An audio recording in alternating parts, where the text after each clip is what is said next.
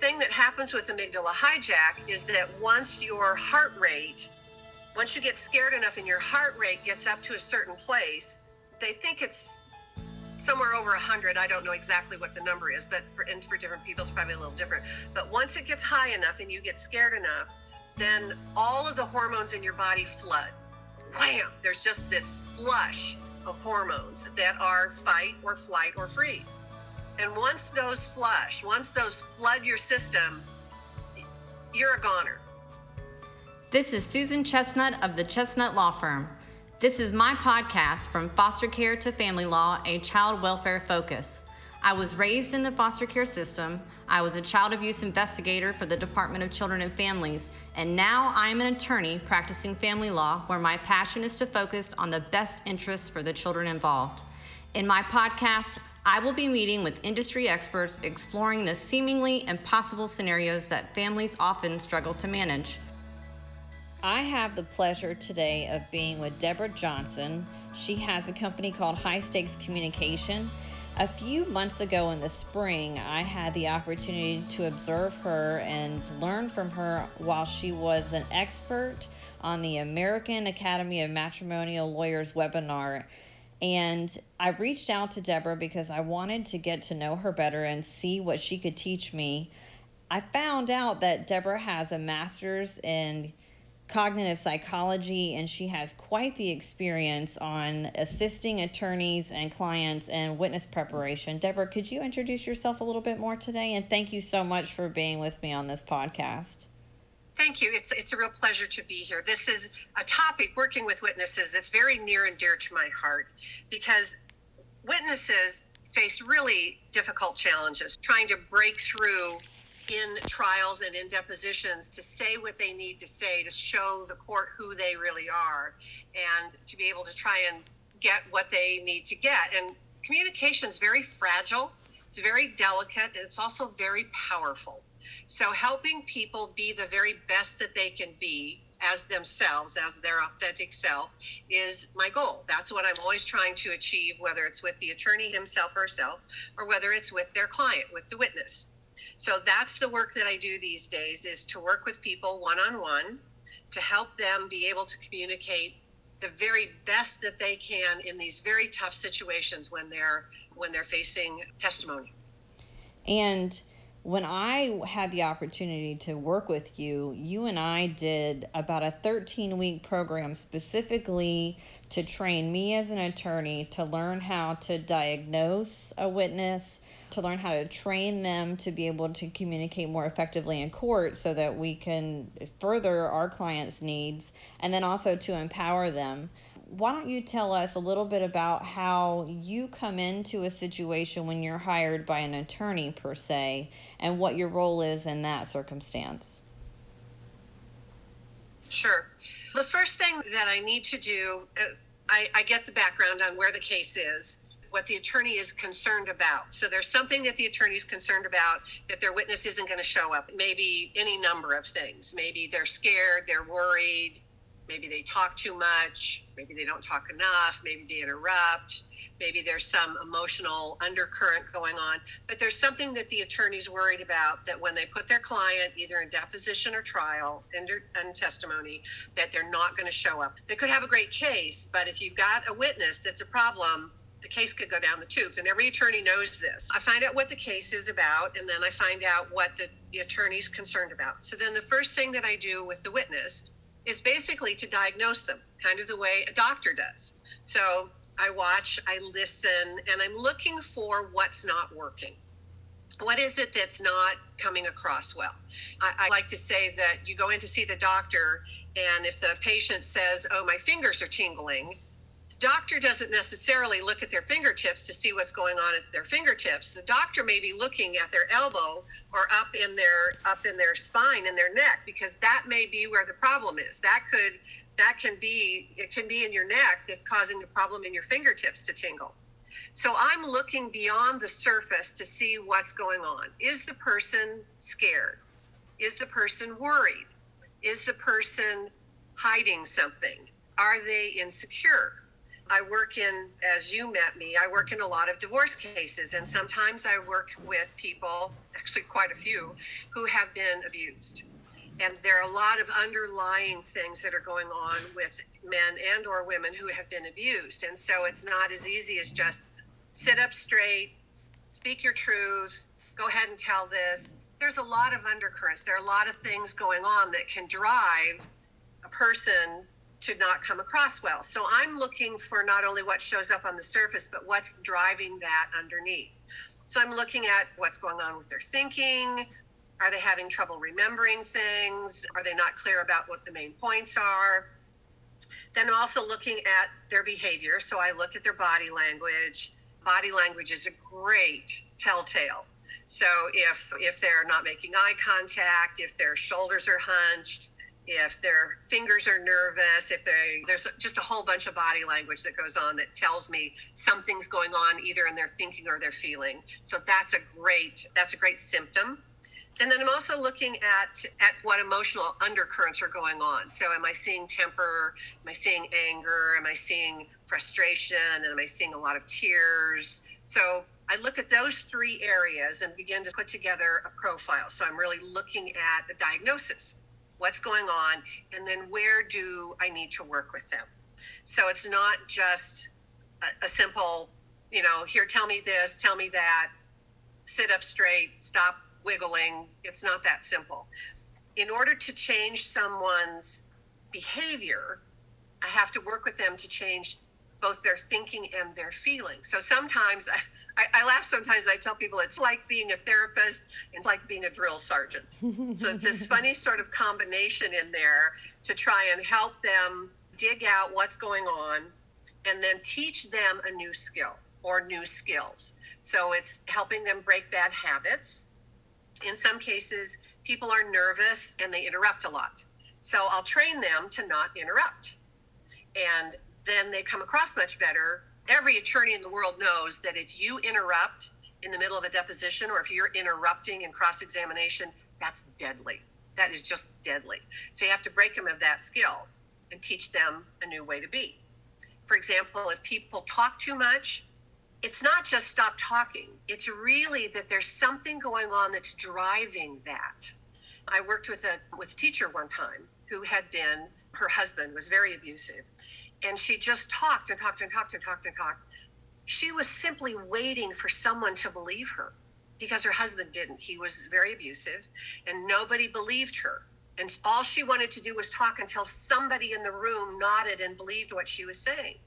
Working with her and getting her over that so that she knew that in court someone would believe her, then she could speak much less, much more concisely, be a lot more confident but it wasn't as easy as just saying, stop talking. That's not how you do this. You, you dig in there and solve the problem. If you've got a leak under the sink, you don't just put a piece of tape around it. You got to go figure out you got to go figure out where the leak is. So that's the work that I do. So that's the diagnosing part of the of the process. And then I just begin to work with them, find out what it is that needs to be fixed, and then I have just a whole array of practices that I've developed over the years, some that I've developed on my own, some that I've borrowed from therapists or master teachers or athletic coaches, just people from a wide spectrum. A lot of the work that I do comes from brain research from some of the best minds in the country about how our brains work and what you do with how what the DNA in your brain is doing.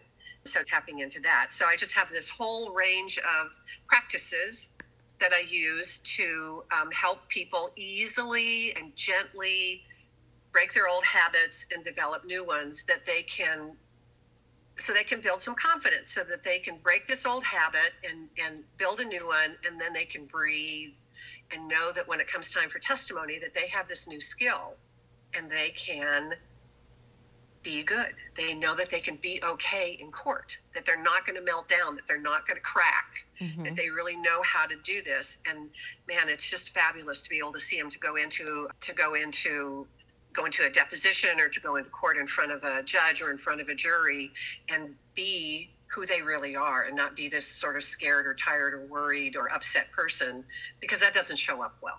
Absolutely. And so when you're giving your clients that empowerment that they need. I, I know that you explain the amygdala hijack that goes on when a person gets into a situation, and you specialize and I specialize in high conflict divorce cases where there has been abuse or there's just this intense amount of fear surrounding the potential outcome.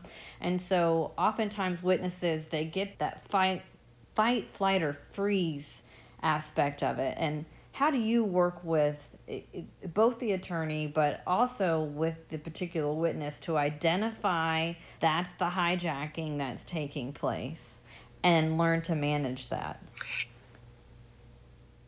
So you mentioned that there are two sides to that. One is the attorney side and one is the client side. Right. So on the client side, it's it depends on the person, it depends on how easily they're hijacked, meaning how easily can they be triggered.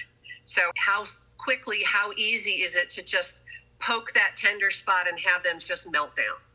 And the meltdown is really that they get scared, that something threatens them. And it isn't necessarily something that would threaten you or me. It can be that they are so tender from having been yelled at or abused or threatened and the least little bit of movement or the even a negative facial expression can get them scared so it wouldn't be something that you or i would be afraid of but if you've seen it a hundred times and know that there's a fist behind it that'll melt you down mm-hmm. so it's figuring out how quickly they're going to melt down and helping them begin to see the leading edge of that begin to recognize what it is that's going to trigger that so that they can then breathe, walk away from the situation, calm down. The thing that happens with amygdala hijack is that once your heart rate, once you get scared enough and your heart rate gets up to a certain place, they think it's somewhere over 100 i don't know exactly what the number is but for, and for different people it's probably a little different. But once it gets high enough and you get scared enough then all of the hormones in your body flood. Wham! There's just this flush hormones that are fight or flight or freeze. And once those flush, once those flood your system, you're a goner. It's not, oh, okay, now I'm fine. You have to wait for those to literally to wear off in your system. It can take half an hour to two hours for that to get out of your system. So what you want, and especially from the attorney's perspective, is to watch for this, to be aware of this so you don't let this happen and and to train your client literally to watch for this to watch for these triggers and to be on the front end of it so that they don't get there mm-hmm. so there are nice breathing exercises there are visualization exercises there are things that i can do with people in the moment when they're starting to get scared to help them breathe to help them one of the things that i taught you is when you sit down and and you're in these situations is to sit down with your feet flat on the floor mm-hmm. with your with your knees about 12 inches apart sit really tall and straight like a little like a little L with your with your thighs and your feet on the floor and if you get scared to push your feet into the floor like really press into the floor that dissipates some of the energy in your body because what happens is you start getting scared and the energy collects and begins to multiply in, in your internal organs mm-hmm. and it just sits there and then it multiplies if you can dissipate it you can dissipate it literally through the floor you just start pressing down on the floor and that will release some of that energy that works that's a good thing to do breathing helps sometimes I can teach them to do it invisibly if they're going to be in front of a judge or in front mm-hmm. of opposing counsel to just take these nice deep breaths and slow their system down a little bit. The other part of that is to give them visualization exercises so that they're they're literally disconnecting from those things that cause them to be afraid. To there are lots of really interesting neurolinguistic things that you can do to scramble images in your brain to to erase some of these uh, memories to erase some of these feelings that can be done ahead of time. So if i can get someone to disengage and scramble up this image of the husband with his fist so that it doesn't exist in their brain anymore or it doesn't have this emotional component anymore then it's not there when he looks at her across the room during testimony. So there are things you can do ahead of time to, des- to desensitize the witness so that it doesn't trigger them. So you can lessen that triggering mechanism. So there's a series of, of things that, that are possible to do. Then on the or and or do all of those things so you can give them lots of little skills and again the minute they have these skills and the minute they know oh, oh okay i can breathe i can push my feet in the floor i could go home and practice imagining these things then they're not so afraid then Right. they're not afraid to see him in the room or to Mhm. see her in the room Mhm. and so that again just knowing that they're going to be okay makes it easier to to be in the same room to know that they're going to be confronted by this person then on the attorney side, it's really helping them understand how this mechanism works and what to watch for on the front end so that they're watching for and understanding literally the, the biology of this. So I've noticed uh, when I talk to people about this that they understand, oh, there's this trigger. And when they hit that, when they hit that heart rate and when they hit that flood, there's nothing they can do literally. So talking them down isn't going to do anything. Attorneys have brilliant minds and brilliant words, and they think they can talk into or out of anything. It doesn't work. You can't talk hormones out of your You- blood system. cer- it just doesn't work. And once it happens, the ship sails. And I know Yeah. you gave me a really good piece of advice, and I did exercise it several times since you gave it to me when we were doing our coaching was to help the witness focus on the audience of the judge as the person who are they are speaking to because people it's a very intimidating situation. And one of the things I want to go into with you next is the different environments that we find ourselves in now because we're all out of our element here but knowing your audience whenever you're a witness the judge is the only person that you need to be focusing on that was something that you taught me you want to elaborate Exactly, on that a little bit Oh, sure. And that's really important because sometimes, yeah, actually, sometimes, but sometimes a lot, it depends on who opposing counsel is. People can really, witnesses, your witness can get really triggered by opposing counsel. Mhm. And if you got some really harsh, negative, smarmy opposing counsel, not that any attorney's ever None of us that way, never right? behave that way. No. Right. But if, if opposing counsel is negative or bad facial features or really out to get your your client, your witness, that's a real trigger.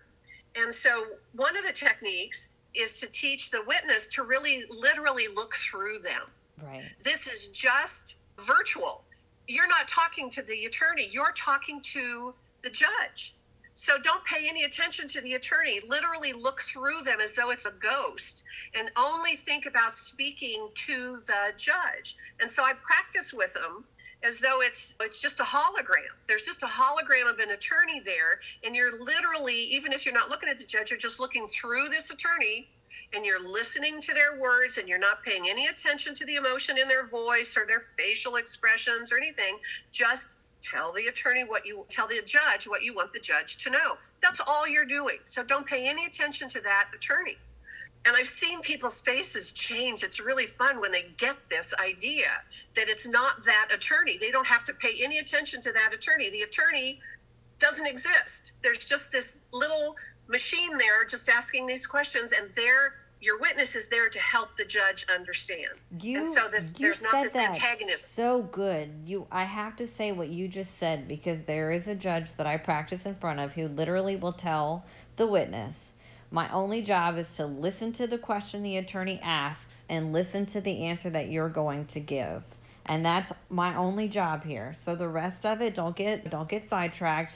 And maybe if we tell our witnesses to focus entirely on communicating what they have to say to the judge, that's going to be something that helps them focus and not lose.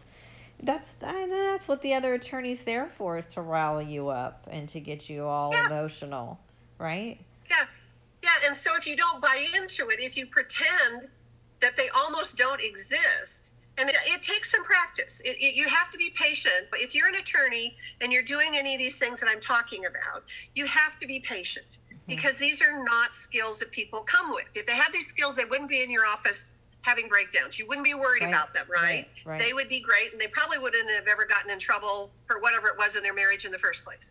So you have to be really patient, and you have to allow people to work through these things in their own speed. You have to model the behavior for them. That's really critical. And you have to let them do it in their own way.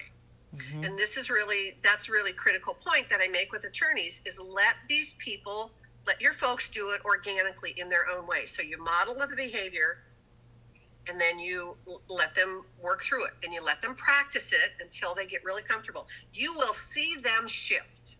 You will when they get what this is that they need to be doing, you will literally see their face and their shoulders and their eyes shift. Mm-hmm. So you and I, we talked about how there's a different preparation style that goes into prepar- preparing a witness for a deposition versus preparing a witness for a trial. Do you want to talk about those two different techniques and why there's different approaches to them? Sure. Deposition is is really very one-sided and it's very antagonistic there are very few depositions that are simple or easy. You wouldn't be having a deposition if things were going smoothly in, in whatever the trial is anyway. So the deposition is all one sided. And it's very difficult for whoever, for your client, for your witness, to be able to withstand that onslaught hour after hour. Sometimes it's two or three hours, and sometimes it's eight hours, and it's relentless and there's no respite from it. They get to take a break, they get to go have lunch, but there's no, oh, my attorney's going to set me up and talk to me and make the jury think that I'm a nice person or tell the judge what a good person I am. There's none of that. It just starts out with the front line of the Chicago football team just coming down after you. That's what that's what happens. They're just coming to get you, and it stays that way for however many hours it is. So you want to get them you want to get them prepared for this. And so part of it is really helping them learn to just be very calm and to just stay, to pace themselves, to stay um, as calm as they can. One of the really important things that I do with with my folks when I'm working with them is to teach them that they control the deposition. Right. That's not something that they get. But they are literally in control. And the minute you hand them the control, it begins to shift. Explain that. that. Because I think what happens, and I've seen it, I've had an attorney that I practice with. Deponents came up to wait their turn, and they were literally kicked out of this attorney's office as a mind game to make them feel unwanted, unwelcome, and to play that power trip with them right when they walk in the door. And that's this is the moment where, as a deponent, your attorney can't be your mouthpiece. You're uh-huh. completely on your own. So when they feel they're being attacked, they really are. So I, I like where you're going with this. Yeah. So the, the biggest thing is that the whole pacing and the control of the timing and the control sits in your seat. It sits right there with you. I have people put their arms around it and own it. This space belongs to them. They feel like they're out there hanging by a wire and somebody's like they're a pinata they're not. They own this space, they own their chair, they own the, the space in front of them on the table, and they own their timing. And that's what's really important. I really talk to them about that pausing and thinking is their get out of jail free card. That they own pause. And this is the most important tool that they have. This deposition isn't going anywhere without them. And it doesn't show up on, if it's a written record, it doesn't show up and even if it's on video, they have a right to sit and think.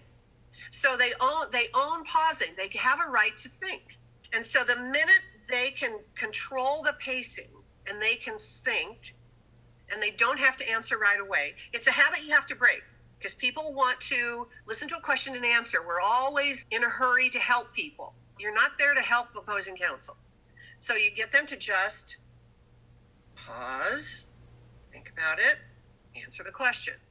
Now, attorneys will say, make sure you listen to the question and pause, but they don't train them to do it. They just tell them to do it. And what you need is to have them actually physically do it and, and not to do it because the attorney said, but they have to own it. They have to really feel this pause belongs to me. It's mine.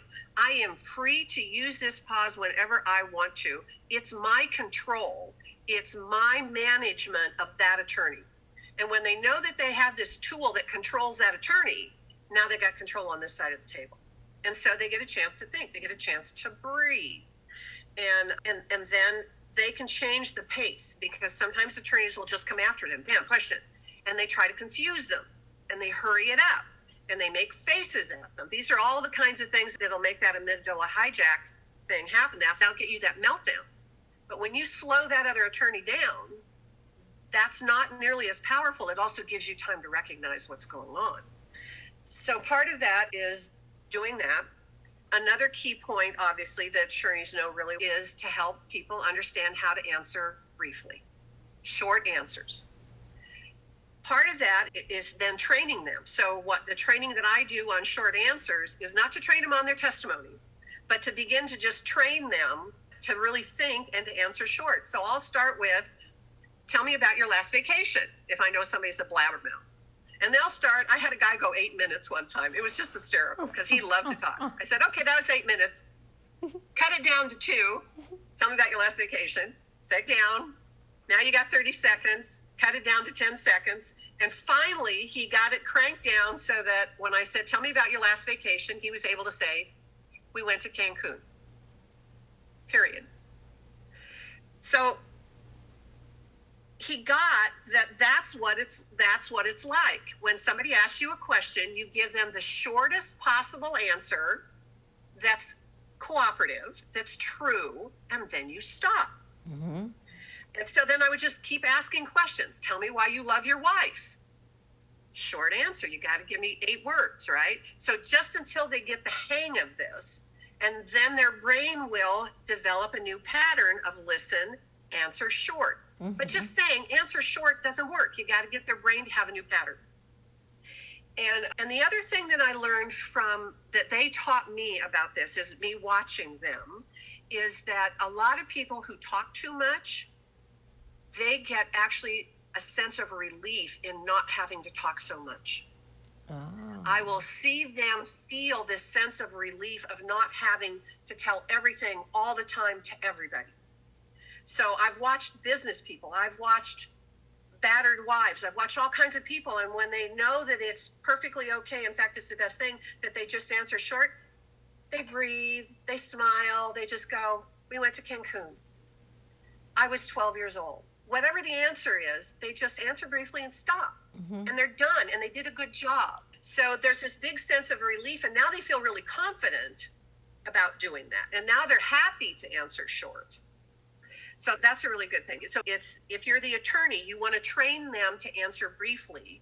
And so you train them on not testimony. So just get them into the habit and then you can go through testimony with them.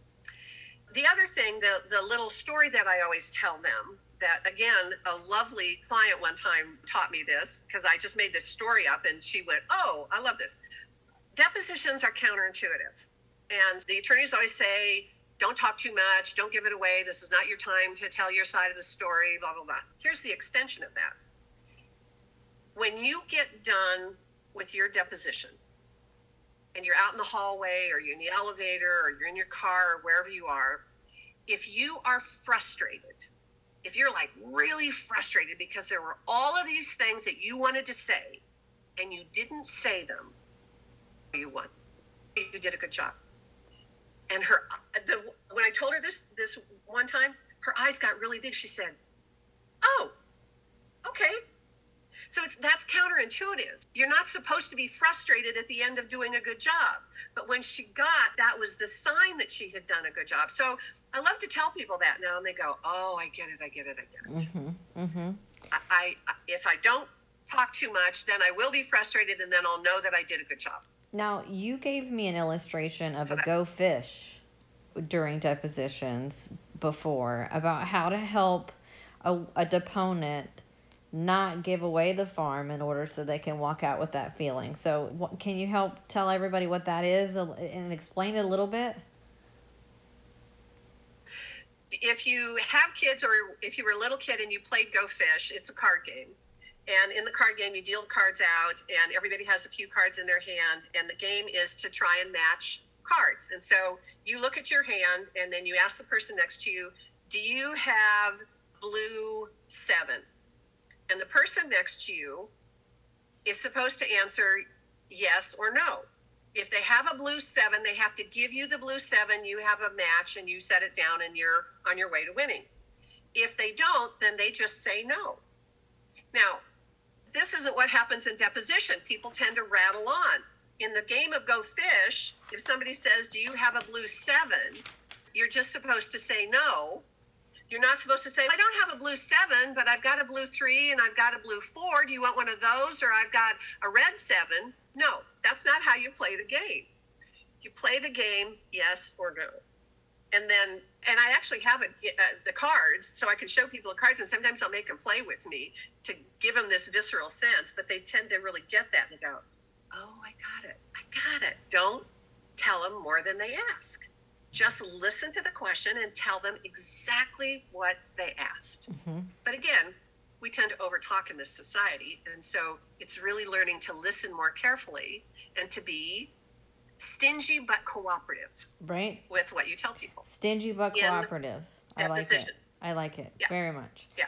Now, I know that differs from the training that you gave me on the trial prep when we talk about not necessarily coaching our clients, but helping them to evoke the memory, bring it to the front of their brain, and help them to put it into their own words and bring it to the surface and not be clouded by the allegations necessarily that are made by the opposing party. Do you want to talk about that some? Mm-hmm. Typically, you're a ways down the road from whatever the incident was, whether in the middle of a messy divorce or in criminal trial or um, a med mal case or wh- whatever it is. You're not right on top of what happened. And so memories can get messy and decisions can get messy. There are all kinds of things in your brain, and sometimes it feels there's just all this information that's just dumped on the in the middle of your memory, and it's having a hard time fishing it out and making making order out of it. So there's this great practice where I help people work through this. And and what you're looking for is to help them on their own in their own words recall memories recall ideas recall things and make sense out of them so that they can then whatever the question is in testimony they can answer it confidently and completely you know, and concisely without having to try and remember stuff. It works really well if they're trying to remember a series of things, like what happened in what order. And Susan, do you want me to talk about how you do this yes, in the office? A- absolutely, because I'm okay. thinking about situations where people get accused of doing things all the time that aren't true. And one of the things that I do in my own practice, and I didn't tell you about this while we were doing our training, but one of the things I do in my own practice every time I have a new client hire me, it's all about documentation and it's because of the power behind it. And I'm going to lead into your example and then let you go with yours. So, when I have someone who has, everybody wants to document things on their phone. And as much as I love technology, we break our phones, we lose it, we don't pay our iTunes, iCloud bill, we don't get our stuff uploaded. It needs to be in a paper form. I give out journals to my clients to help them document did your child come home on time? Did you have your time sharing? What happened during this? And so when you open your calendar as a witness you can say with a 30 day opening right in front of your face you can count 1 2 3 4 6 10 11 times in this month she was late at the exchange. That's a much more powerful testimony piece, then she's late all the time, right?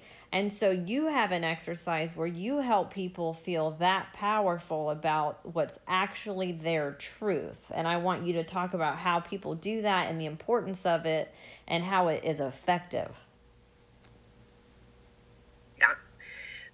When we're with people, it's a little more challenging these days because we're doing so much stuff virtually. But in the past, I would get these great big huge sheets that are probably 24 by 36 or something, tape them up on the wall, these big sketch pads, newsprint things, tape them up on the wall. The client stands up with a big magic marker. It's really important that the client does this in their own handwriting, that they're standing up because you want this energy moving through their body and their memory working. This is a very connected kind of a thing for them to be doing. So you don't want them sitting down with a piece of paper and writing in a little handwriting. You want them up big doing it. And so, in for example, in a in a divorce case, there are always accusations. So you write whatever the accusation is up at the top of the paper, And I tend to go with the positive. So, for example, a woman was accused of that this that her stepchildren were afraid of her. So I had her write at the top of the paper in big magic marker, the boys are not afraid of me. The, the accusation from the from the mother was the boys are afraid. So I just said right up there, the boys are not afraid of me. And then I said, now let's start looking for evidence. And you don't want to write down conclusions. You don't want to write down analysis. What you want to write down are real world, anybody could see it or hear it things. And minutia is fabulous. So you want very real things. If somebody was looking through the window, what would they see? So she said the the boys would come home and hug me. Okay, great. How many times would when did that start? So I'm only I'm going through details with her. I'm not prompting her. I'm not telling her anything. I'm getting her to give me the details. So I'm getting her so I'm not going to just write down the boys would come home and hug me. I want her to feel really confident about that and, and, and how many times it was. So we started counting. So how long have they lived with you? How many days was that? How many days were they in school? When would they come home? And she would just keep writing this stuff down. And we came down to the fact that there were thousands over the course of years. There were literally thousands of times that those boys would walk in the door and they would hug her and they'd run off and do whatever they were doing. That's completely different in her mind and the judge's mind than, oh, they'd hug me. No. This is how many times they did that. And I can see her starting to shift now. That this blame of the boys are afraid of me shifts in her when she counts these times. And she knows this for a fact that nobody can dispute how many times this was. They might dispute it from 11,022 to 11,011 but that doesn't make any difference. She's really got this down. And then and then she would come up with other things like, oh, one of the boys a mother of one of the boys came to me at the PTA meeting and told me how much he liked me buttoning his shirt. That's real evidence. That's there. So there are real things out there. So you don't want them doing analysis. You don't want them doing conclusions. You only you have to get them to talk about what is real in the real world. And literally, we filled up one of these 24 by 36 sheets and went on to the second page about why the boys are not afraid of her. So now she's digging out of her memory these very specific details. So if the question comes up when the not if when the when the accusation comes up in court in front of the judge, she can just start naming things. They did this and they did this and they do this and they do this. Her husband will stand by these. The boys will stand by these. This accusation just goes away. It just disappears now. Well, and the reason why it does is because of the skill that you taught me, which is the effect on the listener of a conclusion statement versus a fact statement. And when you take the client and the witness and you break it down into all of the facts, because that woman could have went to court and said, "My stepkids love me." They love me. How do they love you? They just love me. You should see us together. They just love me.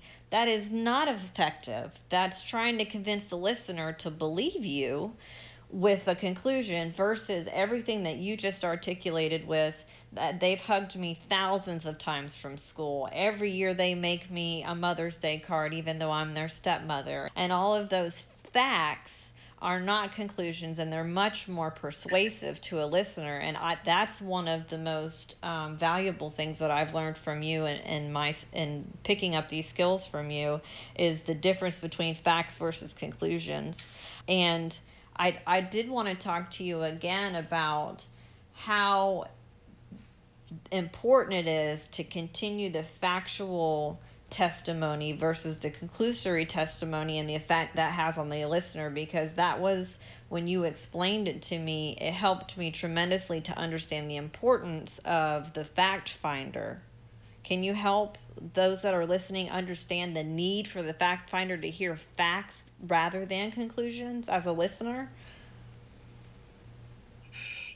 In your brain people can listen they're, they're listening. So that either the judge is listening or the jury is listening, depending on where you are. And if you offer a conclusion or an analysis or something that is yours that, that may have facts behind it, but there's that next step of you having some judgment in there, then the listener has to then decide whether they believe you or not. The judge has to decide whether or not those boys do love me. So now the judge is in a position of having to decide on this particular statement you've made. And every time you make one of those statements, the judge is having to decide whether he or she believes you or not. So you're forcing the, the judge into making these decisions again and again. Same thing with the jury. If all you're saying is, it was 1,200 times that the boys came home and hugged me. Oh, okay. And then you start stacking up this data. Now the and now you have left the judge or the jury to come to their own conclusion. You're not forcing them. You're not trying to coerce them. You're simply giving them information and they are now free to make their own decision. That's a whole different thing inside of their brains about, and now they've got some freedom. Now they're listening to you with more freedom. They're listening to you differently than if you're forcing them to make these decisions all the way along.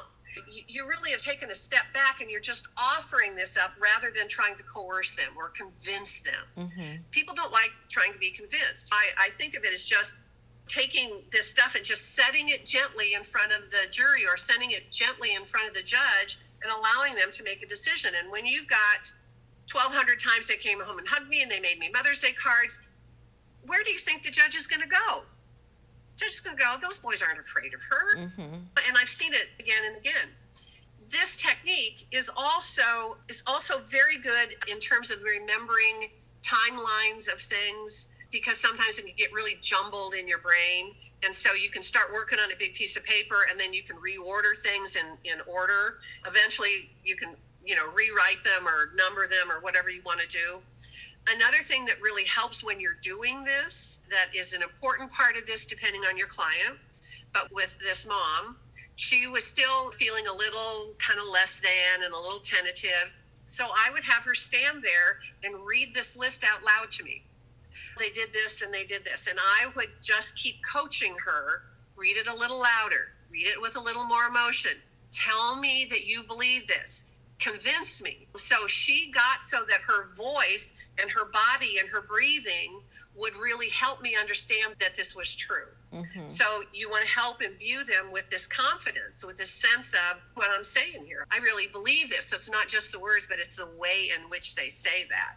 And so that can help as well. And they, this is the most important thing that's happening in their life. And so they want to convince you. They want to convince their listener, and they most definitely want an attorney who believes in them and that the things that are being said about them necessarily aren't true. You told me a story about a man who was accused of stealing, in a sense.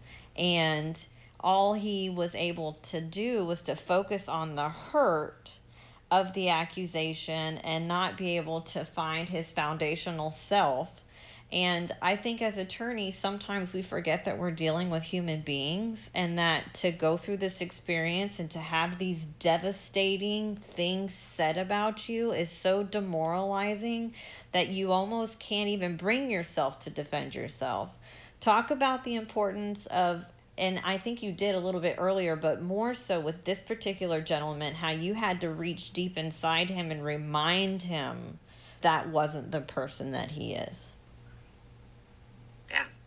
This was a, a, a case where a reasonably young businessman had worked for another company and and was frankly being treated not very well. They had bypassed him for, he was doing great work for them. They'd bypassed him for a promotion. They were taking advantage of him. And he finally decided that, you know what? I don't really want to work for these guys anymore. His family had done this kind of business. That company had had dissolved. He had gone and worked for this other company, and then he decided, you know what, I'm going to go back. I'm just going to go start my own company. It's a thing that people do. I don't want to work for somebody else. So he started his own company a couple of the employees that he liked really well went with him. They started the company. They were doing gangbusters. They were hurting the old company. So they got sued. It was a big company. They thought they were just going to shut these guys down. And he said, nope, we haven't done anything wrong. They were accusing him of stealing information, stealing clients. And he, they did not do that. There was no proof, but they thought they could just bully him. And so he was feeling pretty beat up. And so one of the things that I did was to in his tone of voice and seeing that he wasn't feeling very strong. And yet I knew that inside of him was this guy who had morals, who had principles. But it, you can't just say, I have morals, I have principles, I wouldn't do that. Okay, let's dig this out. Let's go find this.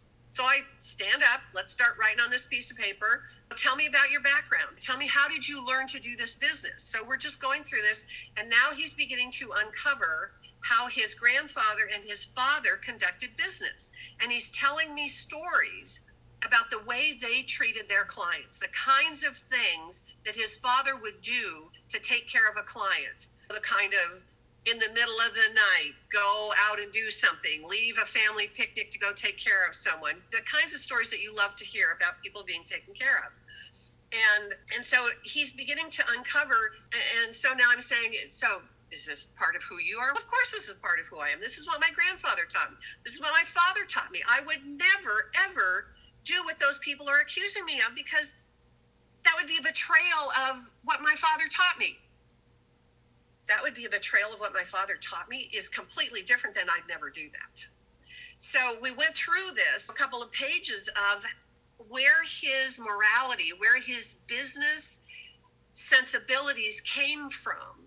And he is shifting. I can physically see him standing taller. I can hear his voice changing.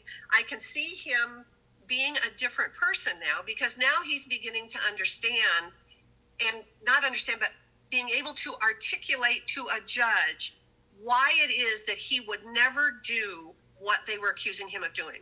Here is the evidence, not the conclusion, but here's the evidence of why I wouldn't do that. Now, the judge can believe or not believe that I learned this from my grandfather and so I'd never do it. But I will tell you that the way in which he said that you knew that he got that from his dad and that he simply would not behave that way.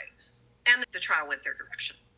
But it helped him get who he was. Mm-hmm. And it mm-hmm. works with people, works with anybody. You go find the heart of them and have them explore that and have them put it on paper and have them stand up and talk about who they are and how they got that way.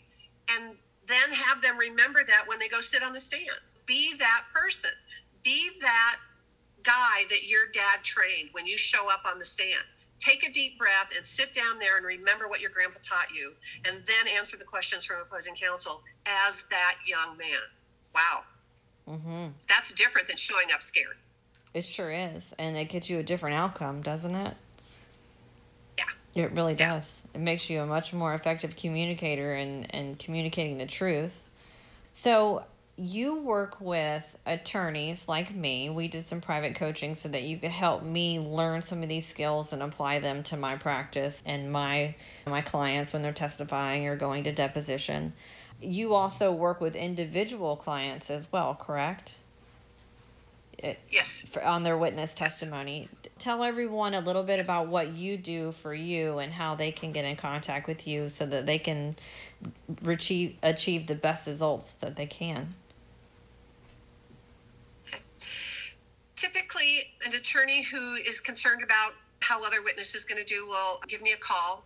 Most of the attorneys that I know have seen me speak somewhere, do a presentation or something, and so they, they kind of have a sense of what I know, what I'm able to do, because it's very unusual. There aren't hardly any people that work the way I work. No, there's not. And because I work in a different way, I work at this really deep, this deep level in order to get people to change willingly, happily, to be more confident so that they can do what they need to do.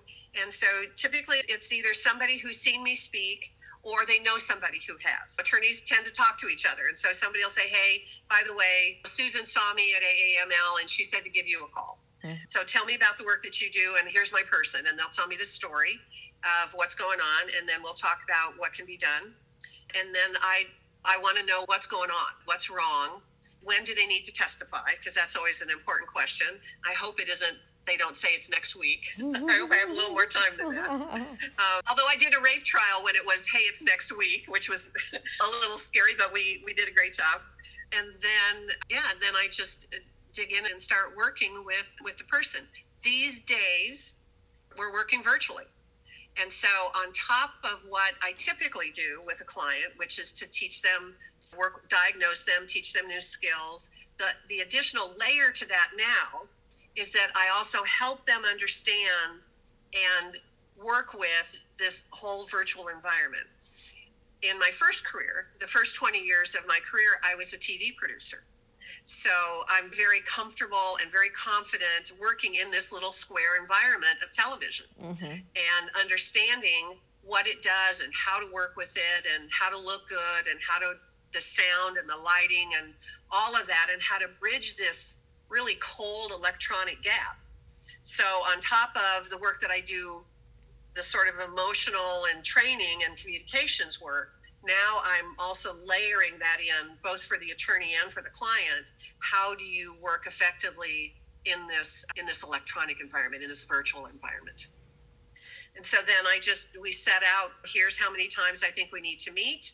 Here's the kind of here's where I need to go with them.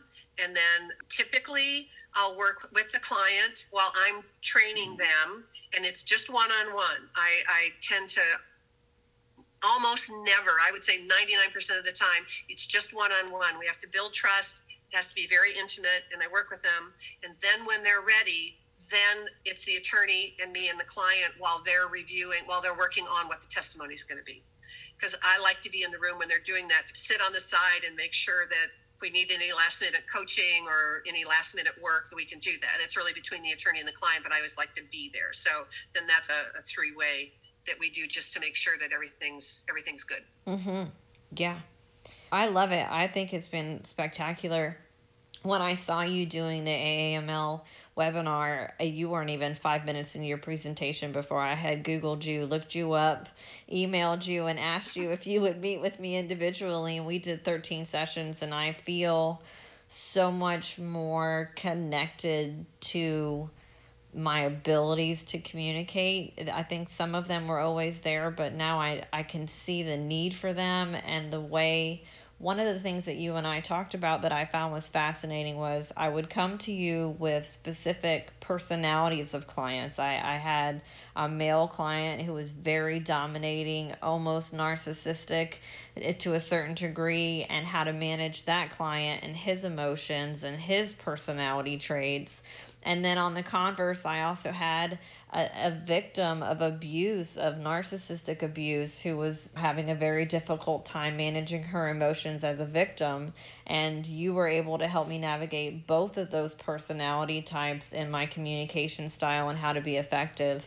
And I really just, the, what you're offering all of us to make ourselves so much better communicators with our clients and achieve better results is it's invaluable. Tell us how we can get a hold of you, your email, your website, what your best method is. I know you were in Arizona, so you and I had a bit of a time difference, but we worked around it and actually worked great for my schedule. So how do how do we get a hold of you? First, I want to say thank you. You are for me a great attorney to be working with. I love, first of all, I love working with smart people. So it was really fun working with you. Well, thank you. And and I really enjoy working with people who want to be better because every little thing that you learned from me and you applied, then your clients are better. It's easier for them. I I really believe that people have a right to be heard. And what I see every time I work with a client is that if they don't know how to say it, if they don't know how to get over their fear, they can't be heard. And there is no justice if a client can't be heard. I don't care whether they've got all the facts on their side. If the judge can't hear them through their pain or their sorrow or their anger, there is no justice. And, and I'm not an attorney, but that's what makes me crazy. And so that's the work that I do. And so I'm so happy now that my work gets multiplied through you so every little thing that I do that you learn, now you're out there doing that, and there's more justice in the world. And that's my and so thank you for that. People can call me. I'm happy to take phone calls 602 216 0049. Or they can email me at Deborah, D E B O R A H, at High Stakes Communication. And it's high, H I G H, hyphen, there's a little dash in there, stakes, S T A K E S, communication singular dot com. So high high dash stakes communication dot com. And the website's the same. It's high dash stakes communication dot com. and everything's on the website. And I'm happy to talk to anybody about their clients, about what they need, about working with them, about doing CLE. I like doing I do doing lunch and learn, and all of it's virtual these days. So doesn't matter where I am, doesn't matter where you are. Um, happy to to hook up. I, I've worked all over the country now virtually. I'm happy to, to talk to people about what I can do to help it make it help make it easier for you to get the results that you want with your clients. First, thank you for saying such amazing things about me a few minutes ago. I I really appreciate that you recognize that I'm trying so hard to be the best at this that I can and help people as much as I can. I hope that people that are listening, whether they're a client who has learned how to manage their emotions and realize who their true audience is, not to be intimidated by those nasty attorneys who try to be the adversary unnecessarily. And I, I hope that as attorneys, we've learned something from this also from you, Deborah, and I just can't thank you enough. So I look forward to seeing you again. It was totally my pleasure, and, and the season's best to everyone out there. Thank you very much for inviting me. You're welcome. Thanks for listening to this episode of From Foster Care to Family Law, a Child Welfare Focus. I hope that this interview provided some valuable insight to help you deal with your unique circumstances. If you found this episode useful, please share this with friends and family that could benefit from this information. If you have a family law need or related matter, please contact me directly and I will be happy to help you.